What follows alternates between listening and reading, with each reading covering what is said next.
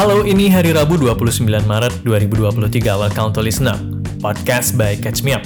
Hari ini kita bakalan bahas cuti bersama yang ditambah CEO TikTok yang di-grill abis-abisan sama Kongres Amerika Serikat dan fenomena kelitih yang makin mengkhawatirkan. And now, let's catch up.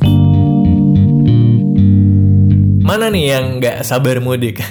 We have the good news. Ya, yeah, cuti bersama ditambah guys. Jadi mulai tanggal 19 sudah libur, 20 sudah libur, tapi masuknya 26. Jadi tambah satu hari, tapi di depan maju dua hari. Seneng nggak? Ya, seneng dong ya. Secara Jumat kemarin nih, pemerintah resmi memperpanjang jadwal cuti bersama Hari Raya Idul Fitri 2023. Dari yang awalnya 21 hingga 26 April, jadi 19 hingga 25 April 2023. Ditambah satu hari. Ya lumayan banget lah ya. Well, jadi walaupun sidang isbat untuk Idul Fitri 2023 belum digelar, tapi perkiraan tanggal Hari Raya Idul Fitri alias Lebaran tahun ini tuh udah ketahuan. Even dari awal tahun kemarin. Nah, hari pertama Lebaran 2023 sendiri diperkirakan bakalan jatuh di antara 21 atau 22 April bulan depan. PP Muhammadiyah, salah satu ormas Islam besar di Indonesia, bahkan udah confirm kalau Idul Fitri 1 Sawal 1444 Hijriah itu jatuh di hari Jumat 21 April 2023. Nah, menyikapi hal ini, maka pemerintah segera ambil ancang-ancang untuk persiapan lebarannya masyarakat seluruh Indonesia Indonesia. Salah satunya adalah persiapan mudik. Kamu harus tahu nih guys, kalau dari Oktober tahun lalu, Menteri Agama Yakut Khalil Kaumes, Menteri Tenaga Kerja Ida Fauziah, dan Menteri Pendayagunaan Aparatur Negara dan Reformasi Birokrasi Abdullah Azwar Anas itu udah sepakat dengan surat keputusan bersama EKE SKB 3 Menteri bahwa cuti bersama dalam rangka Lebaran 2023 ini bakal dimulai dari tanggal 21 hingga 26 April nanti. Lumayan banget kan? Itu buat orang-orang yang mau mudik dapat cuti 6 harian. Terus, isu cuti bersama ini akhirnya dibahas lagi di rapat terbatas mengenai persiapan arus mudik yang dipimpin langsung oleh Presiden Joko Widodo di Istana Kepresidenan Jumat kemarin. Disampaikan langsung oleh Menteri Perhubungan Budi Karya Sumadi, cuti bersama yang semula dijadwalkan dari tanggal 21 hingga 26 April itu bakal ditambah sehari. Jadi cutinya start from 19 dan berakhir di tanggal 25 April. Ya, nambah sehari tuh cutinya. Pak Budi sih bilangnya keputusan ini udah the facto guys, tinggal de jure-nya aja yang nanti diusulin lagi ke presiden dan Pak Budi juga bakal rapat sama tiga menteri itu untuk mengupdate SKB tiga menterinya. Finally, the good news we have always wanted. Adapun penambahan jadwal cuti bersama ini emang diusulin langsung sama Pak Budi selaku Menteri Perhubungan dan Kapolri Jenderal Lisio Sigit Prabowo. Alasannya ya non other than mempertimbangkan manajemen arus mudik. Pak Budi bilangnya gini, secara tradisional keinginan akan mudik ini tinggi sekali dengan volume yang banyak dan kalau dilihat itu tertuju sama hanya tanggal 21 maka terjadi penumpukan yang luar biasa. Nah, kalau start cutinya dimajuin sehari, orang-orang bisa mudik di tanggal 18 sore, terus dilanjut 19, 20, dan 21. Punya waktu 4 hari untuk OTW ke kampung halaman, dan diharapkan jadi nggak numpuk luar biasa arus mudiknya. Hal ini dinilai perlu karena yang mudik udah pasti banyak banget, gengs. Ya, kamu pasti nggak lupa dong kalau Indonesia adalah negara dengan populasi muslim terbesar di dunia, dan the fact that mudik adalah salah satu bagian dari tradisi saat lebaran. Plus, kondisi pandemi COVID-19 yang udah semakin membaik. Maka, udah dipastikan bakal banyak banget yang mudik tahun ini. Bahkan, dari data yang udah dihimpun Kementerian Perhubungan, Pak Budi Karya Sumadi menyebut bakalan ada 123 juta penduduk yang bergerak mudik di tahun ini, meaning naik 47% dari total tahun lalu yang ada di angka 85 juta penduduk.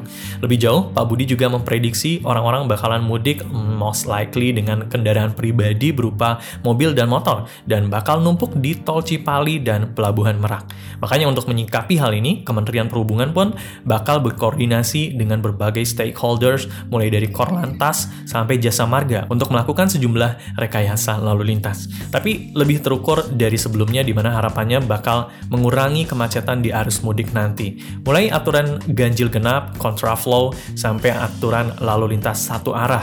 Lebih lanjut, jumlah transportasi di jalur darat kayak kereta api, kapal laut, dan pesawat udara juga bakal ditambah.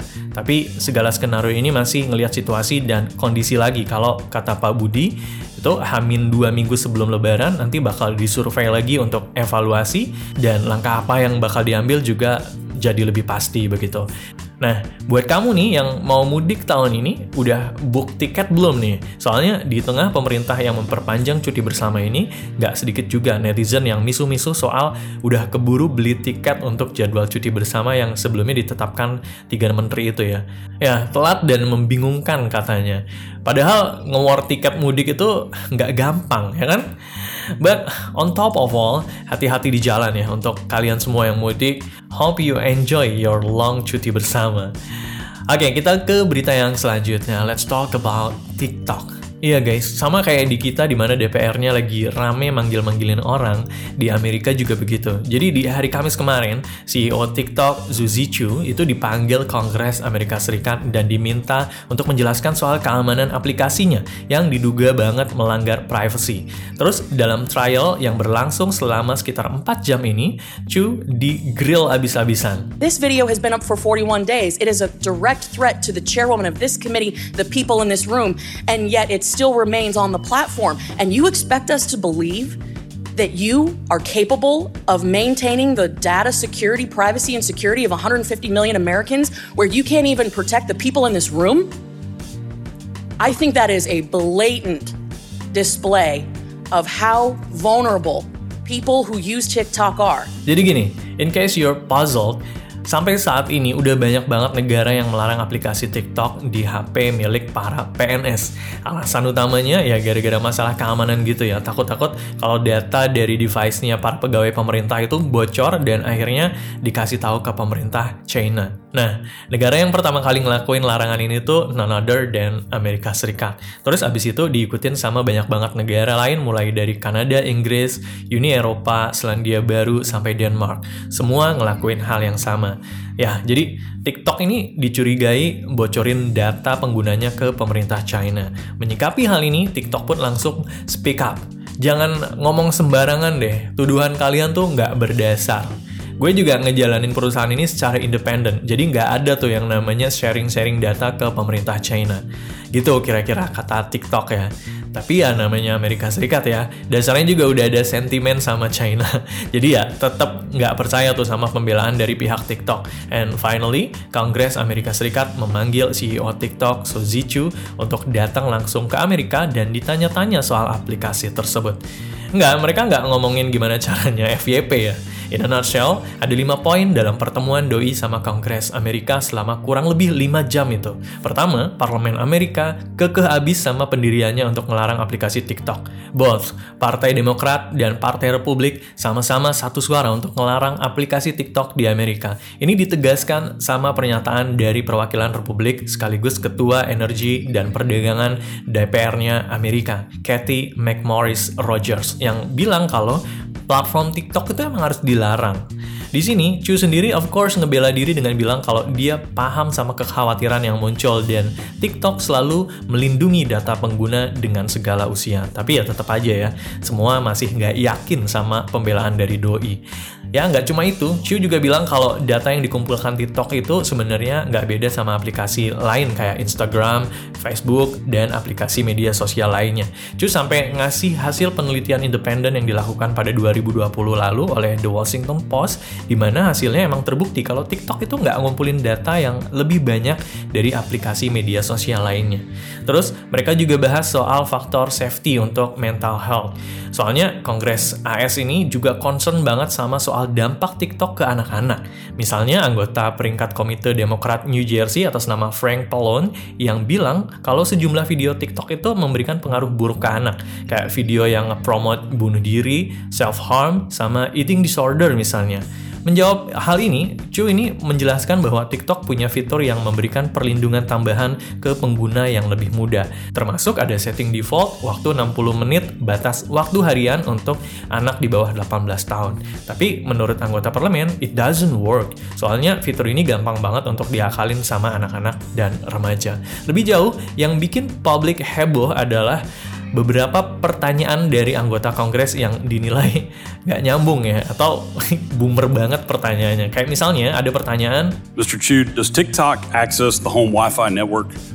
Only if the user turns on the Wi-Fi. I, I'm sorry, I may not understand the. So if I have Question. TikTok app on my phone and my phone is on my home Wi-Fi network, does TikTok access that network? Serius gitu guys. Jadi kayak Mr. Chu kalau TikTok diakses pakai WiFi rumah, data-data yang di device lain juga nyambung ke WiFi itu bisa disedot TikTok nggak?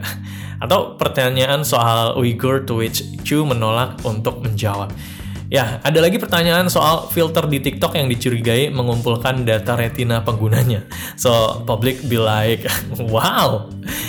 Ya, ini kayak anggota DPR di negeri hmm, Wakanda ya.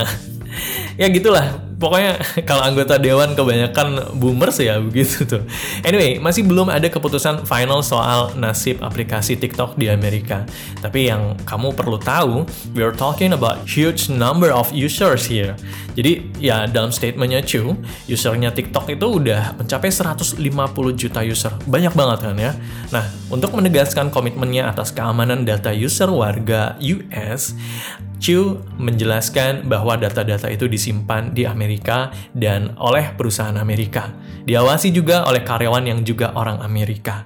Nggak gitu aja, TikTok juga punya Project Texas yang merupakan proyek perlindungan data dari akses asing yang berbahaya dengan pendanaan sampai 1,5 miliar US dollar. Jadi harusnya Kongres happy, ya nggak sih? Ya, enggak juga tapi justru anggota Kongres Amerika itu ngerasa kalau jawaban dan statement yang dikasih sama Chu itu nggak satisfying, alias nggak menjawab kekhawatiran mereka sama sekali. Perwakilan Demokrat dari California, Tony Cardenas, bilang kalau Chu itu kayak lumayan menghindar dari pertanyaan dan lumayan frustrating juga ngadepinnya. Bahkan Tony menyamakan Chu sama CEO Facebook Mark Zuckerberg ya, yang pada 2018 juga pernah dipanggil berjam-jam gara-gara skandal data Cambridge Analytica. Tapi ya dibantah lagi sama Chu, di mana di sisi TikTok bilang kalau Kongres itu kayak nggak nyimak jawabannya Chu. Padahal katanya Chu udah nyiapin jawaban-jawaban dan presentasi selama satu minggu. Terus satu lagi, kalau menurut Chu, kekhawatiran soal data ini sebenarnya masih hipotesis saja alias belum ada bukti konkret atas tudingan yang dijatuhkan. Nah, pas banget right after Chu disidang sama Kongres Amerika, CEO Apple yang orang Amerika, Tim Cook, melakukan kunjungan ke China dan bilang kalau China jadi pasar dan basis manufaktur. Di China, Cook ini benar-benar disambut dengan baik dan hangat. Cook juga bilang kalau pihak Apple dan China ini udah grow bareng-bareng selama tiga dekade terakhir. Langsung deh pihak China bilang, beda banget ya CEO TikTok dikepung Amerika, tapi CEO Apple disambut super baik banget ya di China.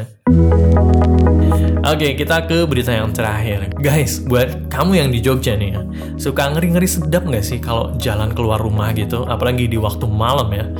Well, hati-hati selalu ya, soalnya Kapolda Daerah Istimewa Yogyakarta Irjen Pol Suwondo Nainggolan melaporkan udah ada sebanyak 42 laporan kejahatan jalanan alias klitih yang terjadi di Yogyakarta di mana melibatkan remaja dan anak di bawah umur. Klitih sendiri itu kurang lebih mirip-mirip sama begal gitu ya, yang belakangan ini kasusnya emang jadi sorotan di Yogyakarta dan sekitarnya since angka kasusnya yang semakin meningkat. Kalau kata Irjen Suwondo, angka itu udah terjadi selama periode Januari hingga Februari 2023. Bahkan selama bulan Ramadan ini, angka kejahatan jalanan oleh anak remaja itu justru meningkat. Terus, fun so fun fact-nya adalah beberapa kasus awalnya dipicu sama perang sarung. Eh, akhirnya berujung ke aksi kejahatan jalanan. Polisi sampai menangkap 20 anak yang terlibat aksi perang sarung sampai hari Minggu kemarin. Polisi sih ya nggak bisa nangkap mereka gitu aja ya. Bukti benda juga nggak ada yang bisa ditahan. Tapi polisi akhirnya memanggil pihak orang tua dan sekolah untuk melakukan pembinaan untuk anak-anak ini. Makanya Irjen Suwondo bilang pihak kepolisian itu minta bantuan dari orang tua untuk mastiin kalau anak-anak mereka nggak keluar rumah di jam rawan terutama malam. Apalagi kalau tujuannya nggak jelas. Ini tujuannya mencegah agar mereka tidak terlibat tindakan pidana atau even jadi korban dari aksi kejahatan jalanan. Stay safe ya guys. Oke, itu dia untuk listener episode kali ini. Sampai ketemu lagi di episode selanjutnya di hari Jumat. Bye now.